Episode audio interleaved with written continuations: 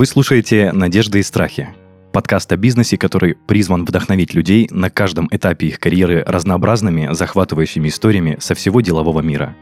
Меня зовут Денис Беседин, я бывший владелец франшизы маркетингового агентства, и каждый выпуск ко мне приходят предприниматели и рассказывают, что за история стоит за их бизнесом. Сегодня у меня в гостях Кристина Завизион, преподаватель современного танца и руководитель Академии хореографии «Город танца». Кристина, привет. Привет. Поделись секретом. Танцы это такая достаточно специфическая штука, и многие в них с детства находятся. У тебя такая же история, что ты с самого начала своей жизни находишься в танцах? Да, такая же история. Если начать с предыстории, маленькой девочкой мама привела меня на танцы. Сначала это был один кружок, на котором мне в первый же день не понравилось, и я ей сказала, что я никогда не буду заниматься танцами. Серьезно? Да. Ну, мне не здоровилось, наверное, это сыграло, и педагог был строгий. И буквально через несколько дней моя соседка рассказала мне, что она ходит на танцы в другую студию, и очень добрый педагог, все нравится, пошли попробуем. Сколько лет было просто, если помнишь? 6-7 лет, ну вот Самый начальный школа, возраст, да, школа. И мы пошли вместе с мамой в новый ансамбль, и там я с первого же дня влюбилась в своего руководителя, первого педагога, и осталась у нее на 11 лет. Ого. Вот, и я занималась в этом коллективе. Там была академическая база, классический танец, народно-сценический, современный, эстрадный. То есть очень было много и преподавателей, и поездок, и конкурсов, и полностью такая школа жизни, в которую в нас максимально наш педагог Алла Владимировна вложила всю любовь к танцу. И, естественно, с того момента у меня появилось желание, что я хочу так же. Интересно, то есть ты уже тогда в юном возрасте понимала, что ты хочешь преподавать? Но это было ближе к 14 годам, уже ближе к выпуску. Ну, я имею в виду то, что да, э, Именно тебе не было, да. да, тебе не было 18 или там 25 осознанный возраст, чтобы вот прям понимать это. Да. Здорово. Я только хотел задать вопрос, что осознавала ли ты, что ты хочешь продолжать в этом направлении развиваться? Окей. А пошла ли ты профессионально дальше развиваться? Училась ли ты э, в танцевальном направлении, в хореографическом дальше? Когда наступил возраст выбора профессии, вот примерно 15 лет, э, некоторые люди сказали, что, естественно, это не профессия, это очень мало ты сможешь заработать и как-то развиться. И вкрадывались сомнения, и появлялись мысли подумать, а что же мне еще нравится. Я увлеклась дизайном рекламы, маркетингом. На тот момент я ничего вообще не знала об этом. Я просто смотрела рекламу и предлагала варианты, как можно прорекламировать тот или иной продукт. И потом э, мы стали узнавать э, про обучение на факультете дизайна, и мне сказали, что туда нужен творческий экзамен, в художку нужно окончить. В общем, mm-hmm. как-то договорились, что я поступила в художку там на один год, быстро закончить курсы, и в один момент, когда мою творческую работу как-то раскритиковали, я поняла, что я очень болезненно принимаю критику. Тогда, сейчас все нормально. И все, бросила художку, сказала, все, не буду я рисовать, я хочу быть руководителем, вот просто. Это было мое желание. Вот просто руководителем. Руководителем. Угу. Да, ну, естественно, танцы навсегда, ну, все, все всегда были в моей жизни, то есть я их не бросала, параллельно занимаюсь в художке, я каждый день занималась танцами, ну и потом я поняла, что я ближе к людям, я ближе к организаторской деятельности, к танцам и все, что связано с этой сферой. И а, заканчивая уже ансамбль, то есть когда я выпускалась, Будучи в 11 классе, готовясь к ЕГЭ, я уже начала проходить стажировку в роли педагога в своем коллективе. Мой руководитель позволяла мне работать и с детьми, с учениками, пробовать себя как постановщик. И э, параллельно я готовилась э, к ЕГЭ и к поступлению на менеджерский факультет. Все-таки пал да. выбор на управление. Да, то есть мы выбирали прям вот профессию, которая вот везде, если что, если какая-то травма, если не получится с танцами, я буду знать, что я смогу везде устроиться или организовать какое-то свое дело. Так, ты поступила на менеджмент? Да, я поступила на менеджмент. Я хотела изначально просто на управление персоналом, но мне сказали, что управленческий факультет не такой конкретный, как экономический. От одного слова экономический мне уже было плохо, но я смирилась, пошла на экономический факультет. Это был менеджмент, HR-менеджмент, управление персоналом. И на первом курсе, когда начались общие предметы, как высшая математика, статистика, на которых я просто сидела и рисовала костюмы для своего коллектива, я поняла, что все, я иду поступать еще и на хореографа. То есть ты не бросаешь менеджмент? Не бросаю. Я а... училась на очке на менеджменте. Так. И э, в конце первого курса я пошла сдала ЕГЭ по литературе, кстати, хорошо, на 83 балла, готовясь всего две недели, и поступила на хореографию Института культуры Слушай, заочно. А, я хотел сказать, неужели для хореографии важна э, литература, но ты сказала, что ты на факультет культуры поступила. Наверное, это важно. Факультет хореографии в Институт культуры. В Институт культуры, да. Да, ну то есть, э, в принципе, я бы поступила, наверное, туда и наочно, если бы я там могла бросить как-то менеджмент, мне не хотелось бросать, мне искренне в дальнейшем понравилось обучение на менеджменте, потому что были предметы, связанные с психологией личности, с деловыми коммуникациями. Все мне это очень нравилось, особенно маркетинг, который я так любила. Все это там было. И нам рассказывали про проектную деятельность и про малый бизнес. То есть, в принципе, у меня уже тогда в голове складывалось, как я буду в дальнейшем строить свой проект. А ты уже на стадии обучения понимала, что ты хочешь организовать какую-то школу, академию? Да. То есть это уже тогда были эти мысли? Да, да. Вау. Я хотел спросить то, что не терялась ли ты в выборе пойти по направлению именно менеджмента, официально трудоустроиться, скажем так, а, работать на кого-то по, по этой специальности, либо ты прямо отдалась бы в по уши в танцы, скажем так.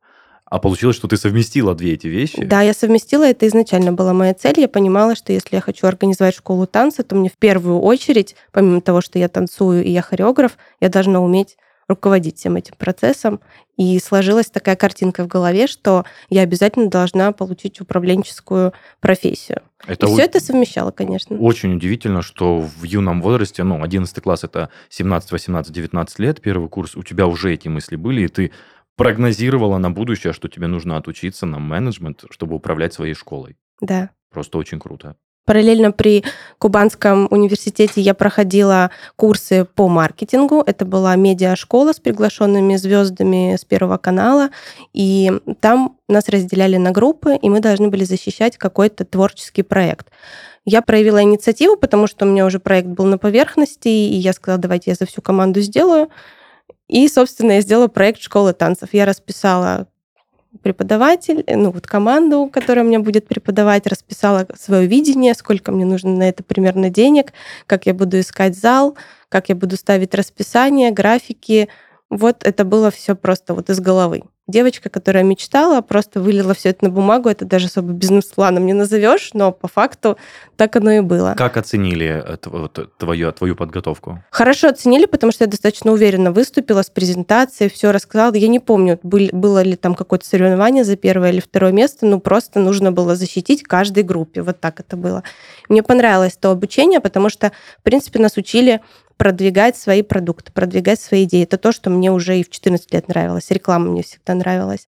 Там же, учась на менеджменте, был танцевальный коллектив студенческий. То есть я параллельно танцевала в студенческом коллективе, параллельно подрабатывала аниматором, параллельно подрабатывала артистом шоу-балета, потому что мне нужны были свои деньги, чтобы посещать мастер-классы развиваться. То есть нужны были деньги на развитие школы танца сначала самой себя, а потом уже всего остального. И в конце первого курса, когда я вот уже сдала экзамен и поступила в Институт культуры, параллельно мне состоялся звонок из Центра молодежной политики, который тогда только открывался. Мы набираем руководителей клубов по месту жительства.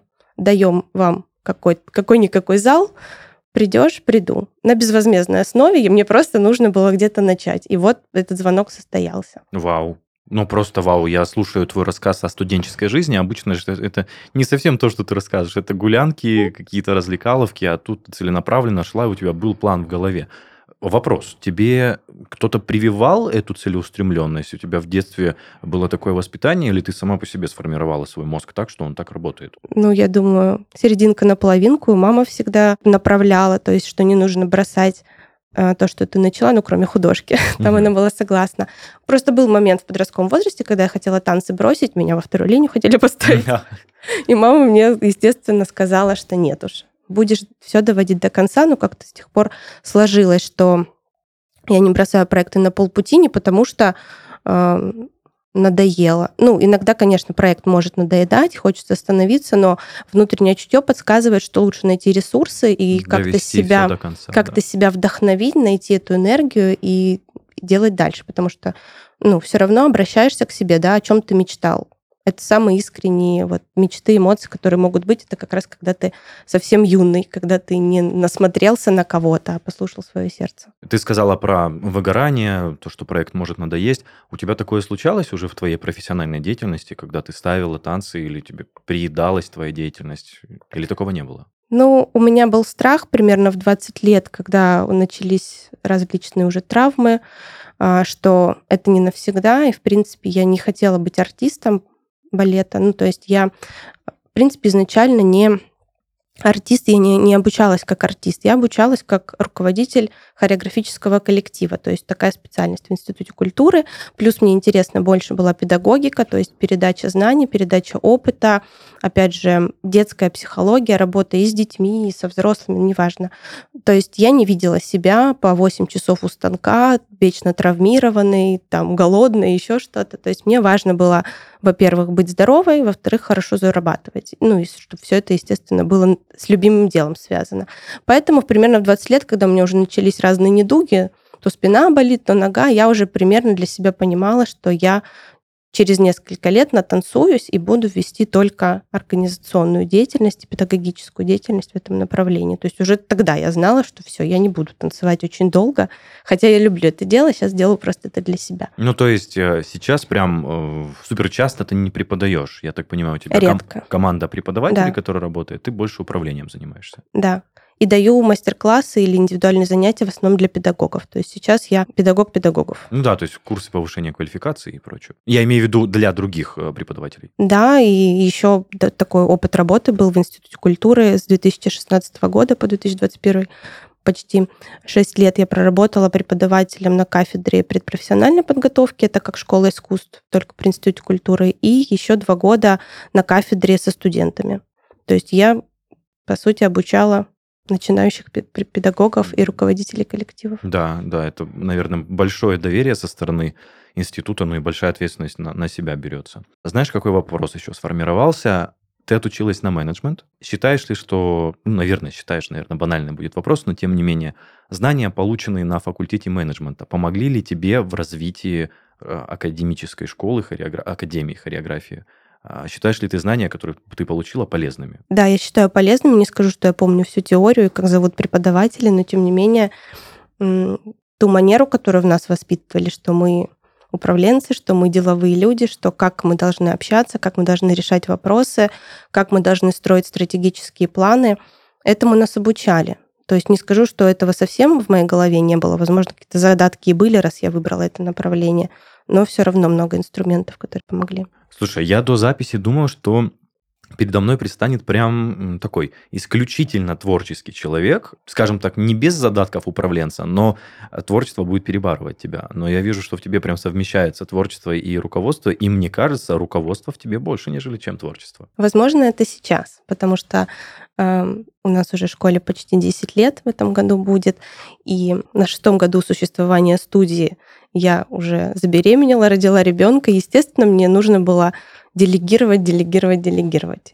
Это произошло с опытом. То есть я не скажу, что я супер уверенный в себе человек, я даже где-то робкий, боюсь кого-то лишний раз поругать, но все это в мягкой атмосфере.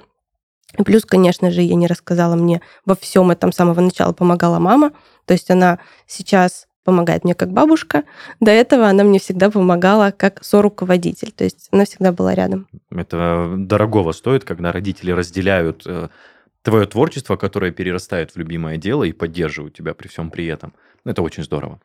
Давай Спасибо. вернемся к продолжению истории о том, что ты параллельно учишься на факультете культуры, в Институте культуры. На факультете хореографии. Да, на факультете хореографии все время путаю. А продолжаешь учиться на менеджмент, занимаешься личностным развитием. Как ты приходишь к тому, что ты э, хочешь открывать э, свою академию, свою школу, из чего все это начиналось? Ну, собственно, с того звонка из молодежного центра. Хочу ли я открыть свой клуб по месту жительства?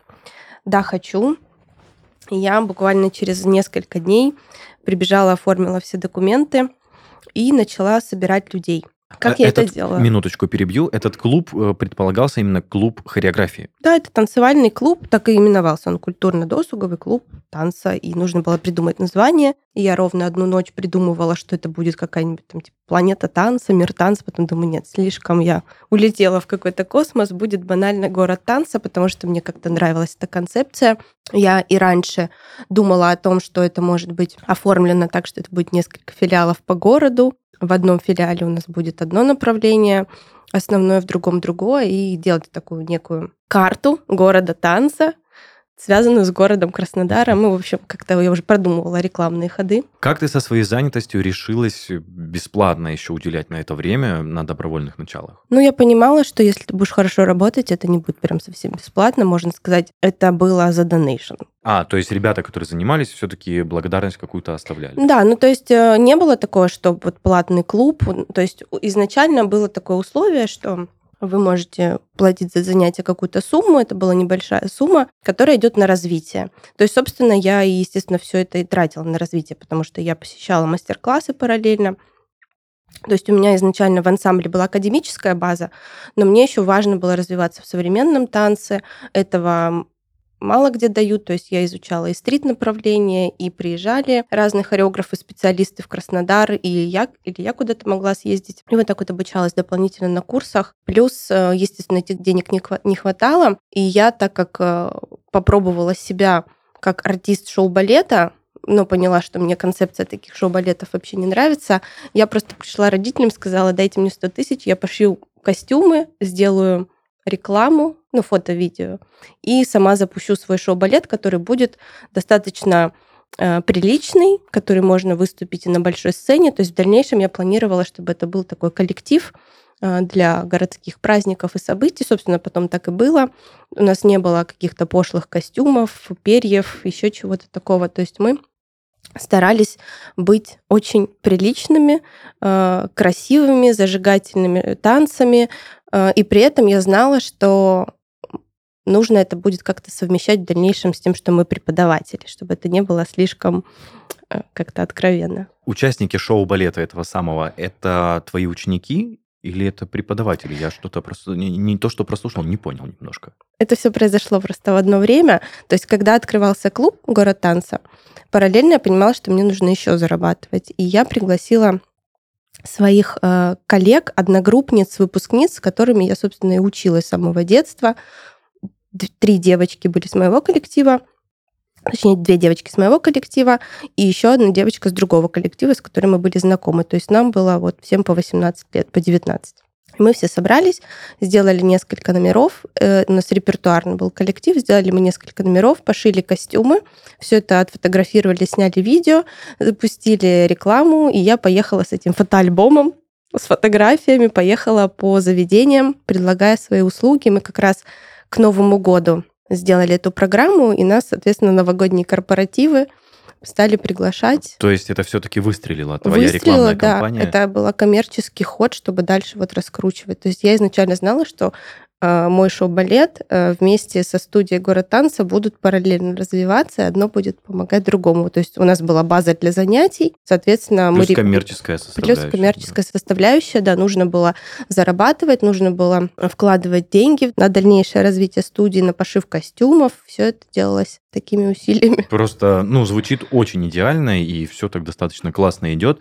Когда ты пришла к родителям с вопросом о 100 тысячах, как они отреагировали? Ну, папа сначала сначала сказал, что, какой шоу-балет, но потом он поддержал, так как я ему предоставила дизайны всех костюмов, что они будут приличные, закрытые.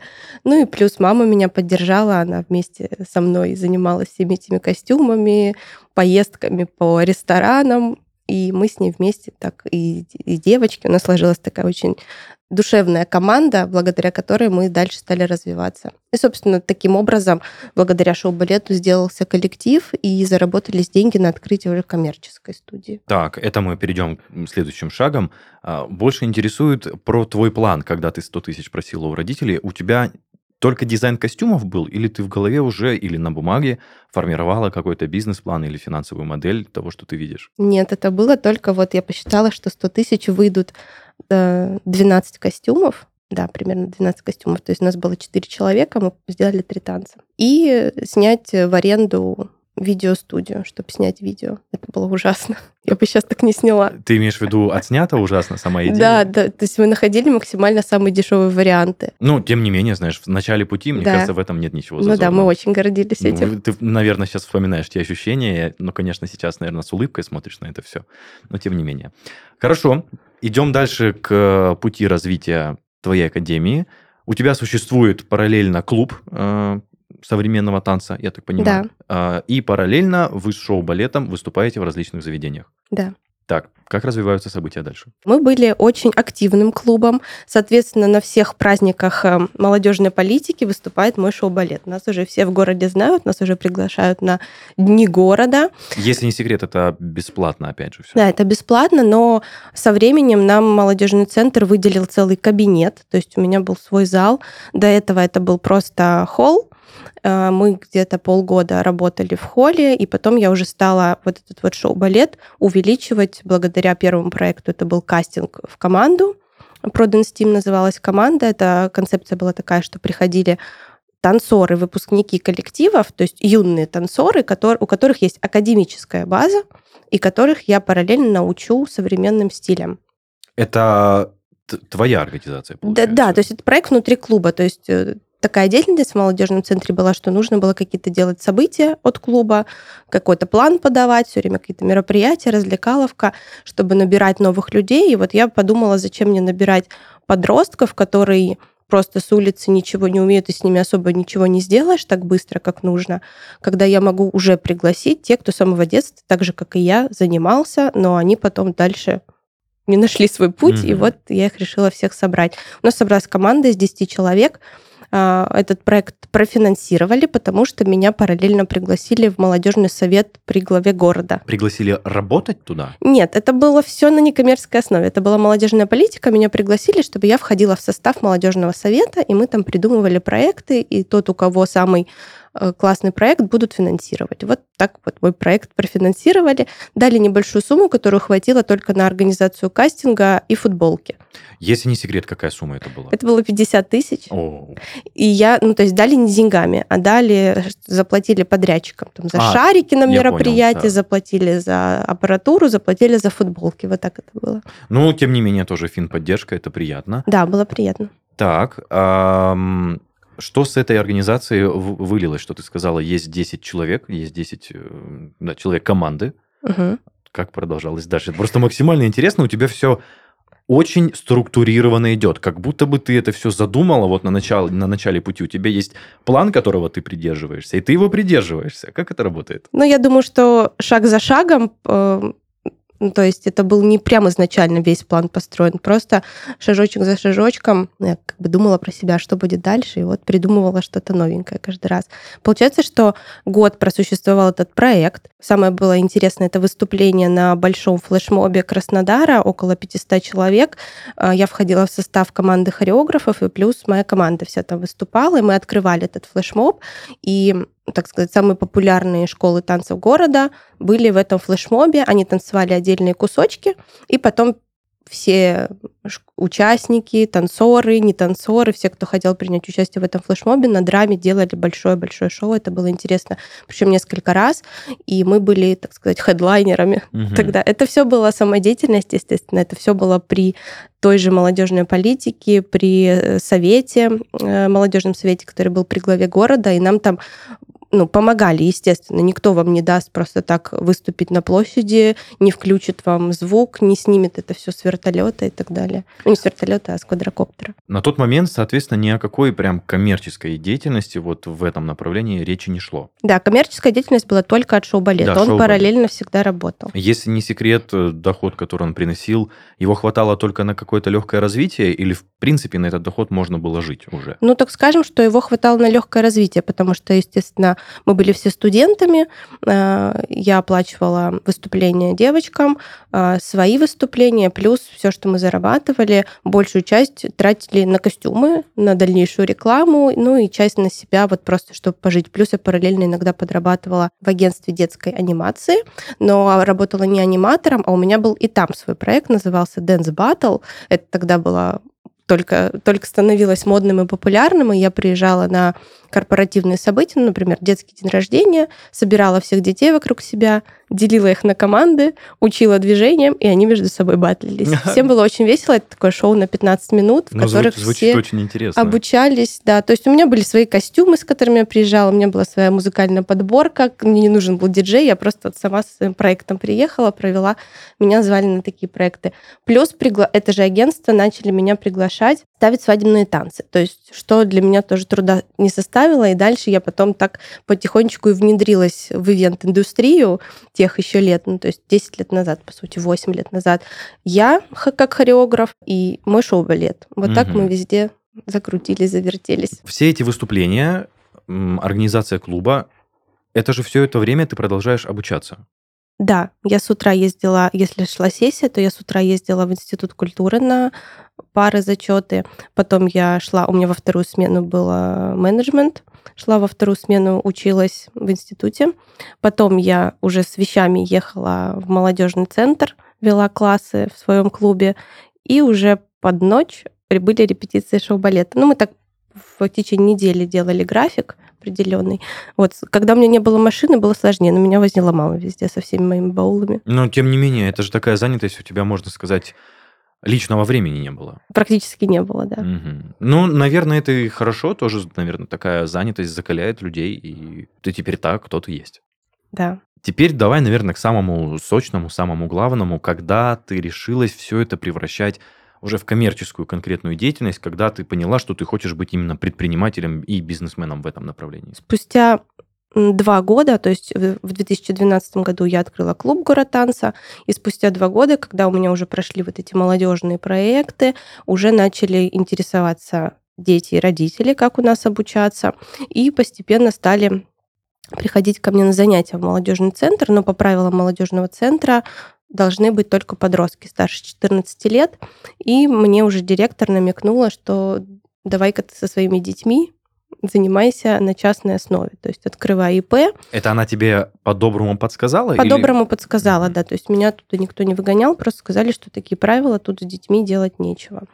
Вот. И все, я поняла, что если я хочу обучать детей, мне нужно уходить. Допустим, я могла в молодежном центре вести какие-то взрослые группы, а работу с детьми продолжать уже отдельно от молодежного центра. И получается, э, в 2015 году когда наступил 2015 год, после очередных корпоративов шоу-балета, я поняла, что нужно будет хорошо потрудиться. Мы сделали несколько составов, и получилось заработать э, деньги на открытие первой студии. Это была первая студия, которую я решила открыть в тогда еще начинающемся, зарождающемся районе Панорама. Ага. Когда еще стадиона не было, да. И там было всего пять домов, и мы нашли один цоколь, который нам был по карману. Мы сделали небольшой ремонт с мамой и сделали расклейку объявлений по району, собственно, ручно, рекламу, баннер. И это было в феврале 2015 года. Тогда уже была официально открыта ИП и полностью запущена официальная вся деятельность, и мы так начали работать. Спустя э, 4 месяца произошел очередной июньский дождь, и нас на полметра затопило. Ой-ой-ой. И все, что мы могли оттуда спасти, это зеркала, часть ламината испортилась и ну, некоторую мебель. То есть мы все это выгрузили, и нам повезло, что буквально в нескольких домах э, мы нашли большое новое помещение. То есть если сравнивать, первое цокольное помещение было около 60 квадратов, и сам зал был просто малюсенький. То есть 60 квадратов это вместе с санузлом, административной зоной и раздевалкой. То тут мы уже нашли зал в 106 квадратов, это был второй этаж, панорамный вид, панорамные окна, и мы были на самой вот первой линии в центре панорамы, и так до сих пор там и остались. Я тогда потратилась э, на вывеску, которая стоила, наверное, дороже аренды, но она, как говорят дизайнеры, самая модная в панораме, mm-hmm. чем я очень горжусь. Слушай, ты сказала, через 4 месяца ваш цоколь подзатопило. Да. Вы уже тогда полностью функционировали как э, студия, как академия, как школа? Да, у нас уже тогда были группы, э, детские группы, взрослые группы, тогда были подростковые группы полностью, и мы просто сообщили всем, что мы переезжаем в другое помещение, кто-то по, по дороге потерялся, угу. но основная часть перешла за нами, и с того момента, вот получается, с августа 2015 года мы функционируем в одном помещении. У нас идет э, постоянно набор детей, то есть мы набираем самых маленьких и растим их до выпуска. Хорошо. Когда ты прекратила или не прекратила заниматься балетами, шоу-балетом? Шоу-балетом я прекратила заниматься, когда я забеременела. То есть последнее наше выступление было, когда мне нужно было через две недели рожать. И я просто приехала в ресторан посмотреть, как выступают девочки. И все. И потом я поняла, что девочки, я рожаю, я ухожу в декрет а вы уже как-нибудь сами разберетесь. И... Но мы всегда дружили, мы всегда дружили, мы не терялись. Кто-то так же сделал, кто-то вышел замуж и тоже родил ребенка. У нас в один год практически все так и сделали. Интересно, а то есть сейчас этого шоу-балета не существует, получается? Часть шоу-балета это сейчас состав педагогов. А, то есть просто продолжаете... Все были профессионалами, то есть никто не был просто, просто танцором, который пришел потанцевать в шоу-балет. Все параллельно обучались на хореографии, а, кто-то обучался в хореографическом училище, кто-то в институте культуры, то есть все из профессии. Угу. Открытие ИП как-то сказалось на финансовой просадке, то есть попала ли ты в какую-то финансовую яму, когда открывала и занималась подготовкой студии, подготовкой академии? Или все же шоу-балет приносил свой доход стабильно, никаких просадок не было. На тот момент шоу-балетов становилось все больше в Краснодаре, и мы выступали все меньше. Соответственно, я тратила больше сил на организацию школы и все меньше на рекламу шоу-балета. Но Видимо, я где-то в глубине души была с этим согласна, потому что цель была достигнута. Я открыла свою студию, шоу-балет оставался параллельным проектом уже, уже на втором месте. Шоу-балет э, помогал также зарабатывать, и э, также мы нашим вот этим большим старшим составом мы еще ездили на конкурсы, выступали, и на одном из конкурсов, опять же в 2015 году такой яркий был год, мы поехали на конкурс на международный, хорошо очень выступили, и мне как руководителю подарили сертификат на внеконкурсное поступление в магистратуру в Москве в Институте современного искусства на хореографа. Бесплатно. Ну, то есть сертификат на бесплатное поступление. Это, это коммерческий вуз, но это внеконкурсное. Сертификат на внеконкурсное. Uh-huh. То есть я ничего не сдавала, я просто туда уже поступала. Так как мы хорошо выступили, а в жюри сидела одна из преподавателей этой кафедры. Ух ты, как сложились события. И ты поступила? Да, я позвонила, они меня приглашали на бакалавриат, и я говорю, слушайте, я уже заканчиваю бакалавриат, есть ли у вас магистратура? И они сказали, вот мы открываем ее в сентябре, и вы первый, кого мы приглашаем.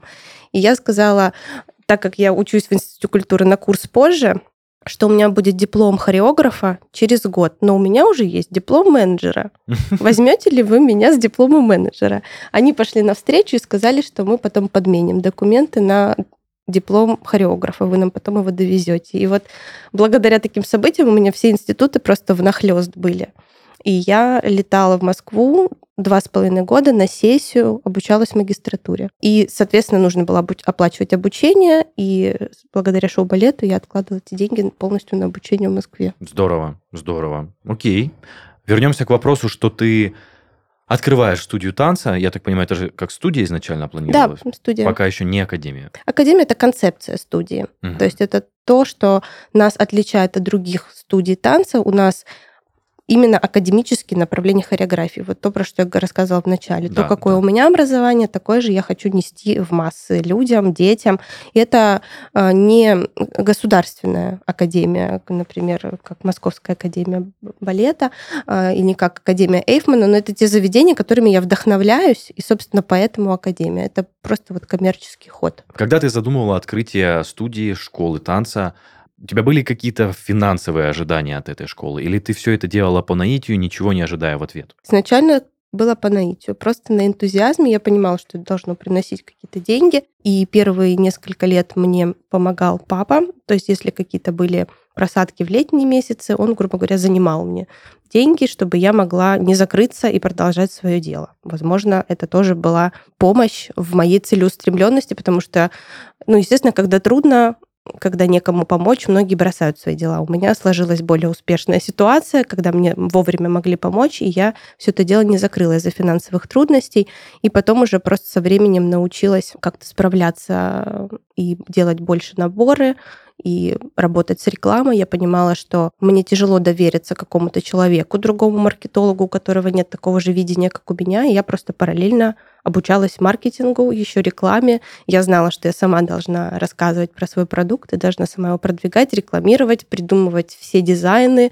Ну, вот все, что нужно для продвижения. Мне это самой было в кайф, самой было интересно, просто одно за другим шло. Все внахлёст было всегда. Звучит прям идеально, я не могу это по-другому назвать. Но возвращаясь к вопросу о просадках, которые ты сказала, у тебя были, в целом, были ли случаи, когда ты хотела просто-напросто опустить руки? Ну, то есть все забросить и отставить эту всю идею? В основном такого не было. То есть единственный момент был, когда я просто после декрета устала и растворилась в своем сыне, и я поняла, что у меня больше нет столько энергии для других детей. У меня теперь есть свой ребенок, для которого мне нужно больше времени.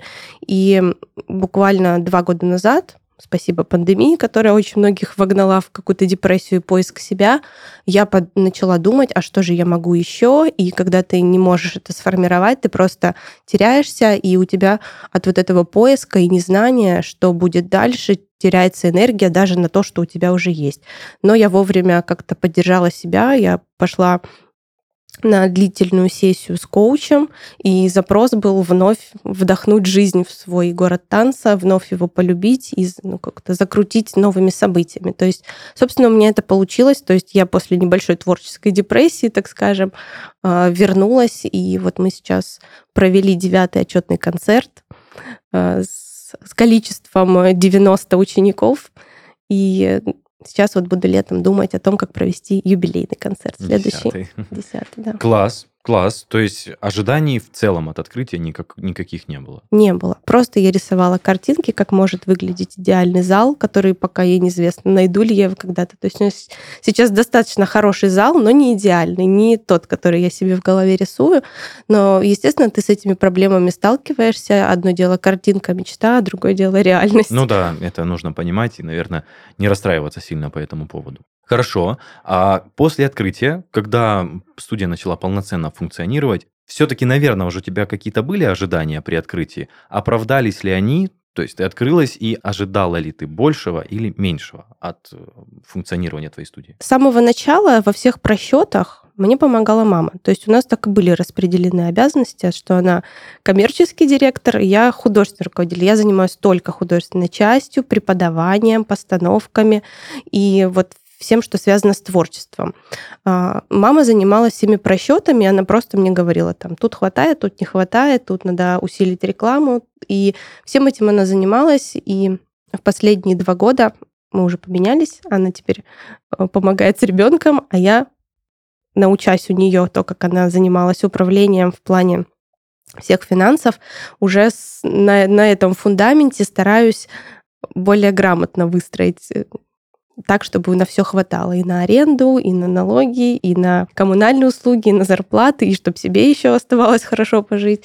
Ну, то есть сейчас тот момент, когда зона комфорта поймана, а, ну, и, может быть, пока мысли такие какой-то какой скачок новый сделать. Это, может быть, получится сделать все-таки расширение студии, открытие филиалов. Единственное, пока вопрос в команде и, соответственно, выбора места.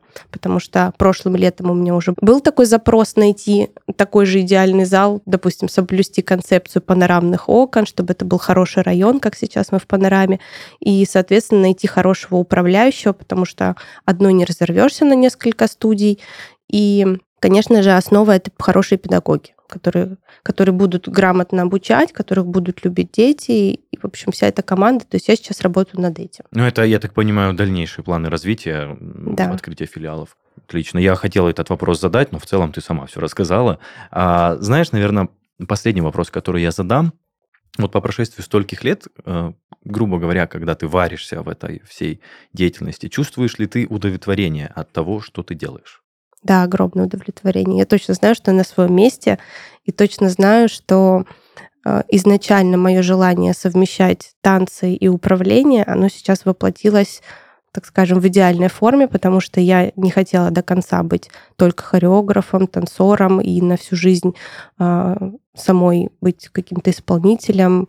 А именно мне нравится организационная такая продюсерская закулисная деятельность, потому что мне я человек планирования, я очень люблю планировать, и то есть в голове выстраивать вот эту визуализацию, как говорят модное слово. Вот все, что я себе придумываю в голове, я стараюсь это воплотить в жизнь, потому что прийти куда-то, как я пробовала раньше, например, в школу искусств, да, я поработала пять лет, я получила педагога высшей категории и задала себе вопрос, а что дальше? Угу. И ничего там не увидела, потому что никто тебя не погладит за, по голове за твои идеи, никто тебе не даст финансирования, никто тебе не разрешит сделать это более модным, более интересным для детей. Все должно быть вот как написано а, в Министерстве образования. То же самое я попробовала в Институте культуры.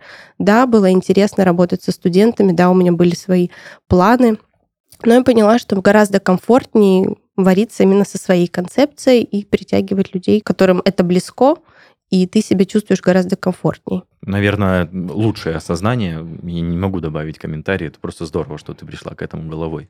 Можешь ли ты дать какие-то советы начинающим предпринимателям? Просто от себя, может, какие-то наблюдения, исходя из твоей деятельности? Если да, то да, если нет, то нет. Возможно, главный совет — это слушать себя.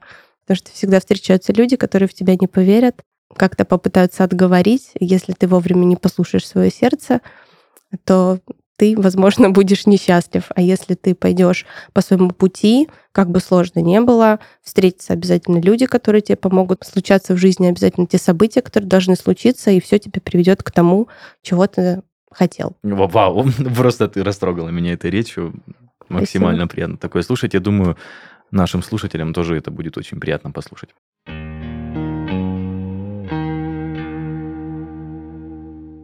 Друзья, это был подкаст «Надежды и страхи». Его ведущий Денис Беседин. В гостях у меня была Кристина Завизион, руководитель Академии хореографии «Город танца». А, наверное, первый человек, которому основное образование помогло в э, формировании своего собственного дела. Жду от вас обратной связи в наших группах и пабликах во всех социальных сетях. Также приглашаем слушать и смотреть нас на всех популярных музыкальных платформах и видеохостингах. Ну а если хотите стать гостем нашего подкаста, пишите на почту heysobachkaredbarn.ru. Всем пока-пока. Кристин, спасибо тебе большое. И тебе спасибо, мне пока. понравилось. Пока. Мне тоже. Очень, очень, очень.